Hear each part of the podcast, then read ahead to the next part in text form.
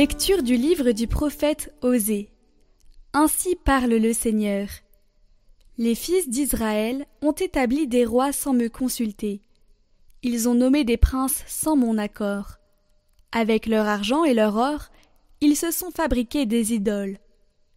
Ils seront anéantis. Je le rejette, ton veau Samarie. Ma colère s'est enflammée contre tes enfants. Refuseront-ils toujours de retrouver l'innocence?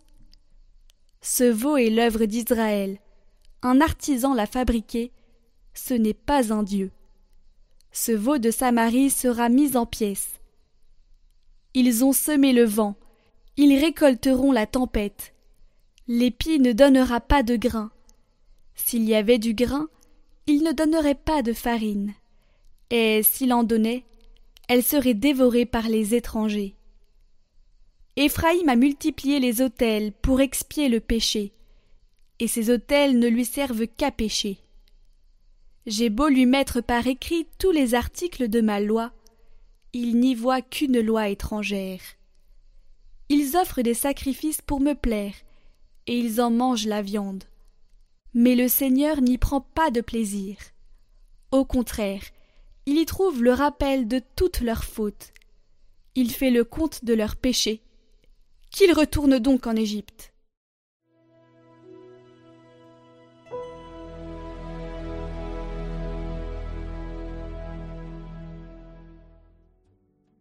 Peuple de Dieu, Mets ta foi dans le Seigneur.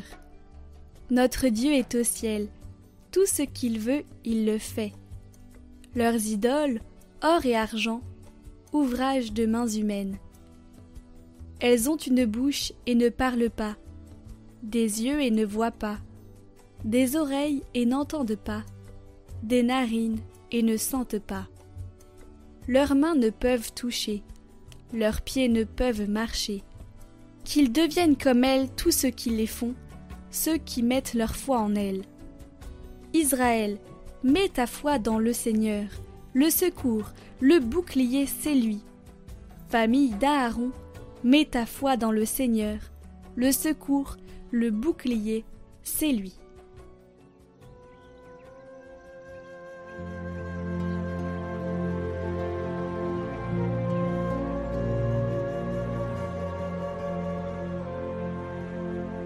Évangile de Jésus-Christ selon Saint Matthieu. En ce temps-là, voici qu'on présenta à Jésus un possédé qui était sourd-muet. Lorsque le démon eut été expulsé, le sourd-muet se mit à parler. Les foules furent dans l'admiration, et elles disaient Jamais rien de pareil ne s'est vu en Israël. Mais les pharisiens disaient c'est par le chef des démons qu'il expulse les démons. Jésus parcourait toutes les villes et tous les villages, enseignant dans leurs synagogues, proclamant l'évangile du royaume et guérissant toute maladie et toute infirmité. Voyant les foules, Jésus fut saisi de compassion envers elles, parce qu'elles étaient désemparées et abattues comme des brebis sans berger. Il dit alors à ses disciples La moisson est abondante, mais les ouvriers sont peu nombreux. Priez donc le maître de la moisson d'envoyer des ouvriers pour sa moisson.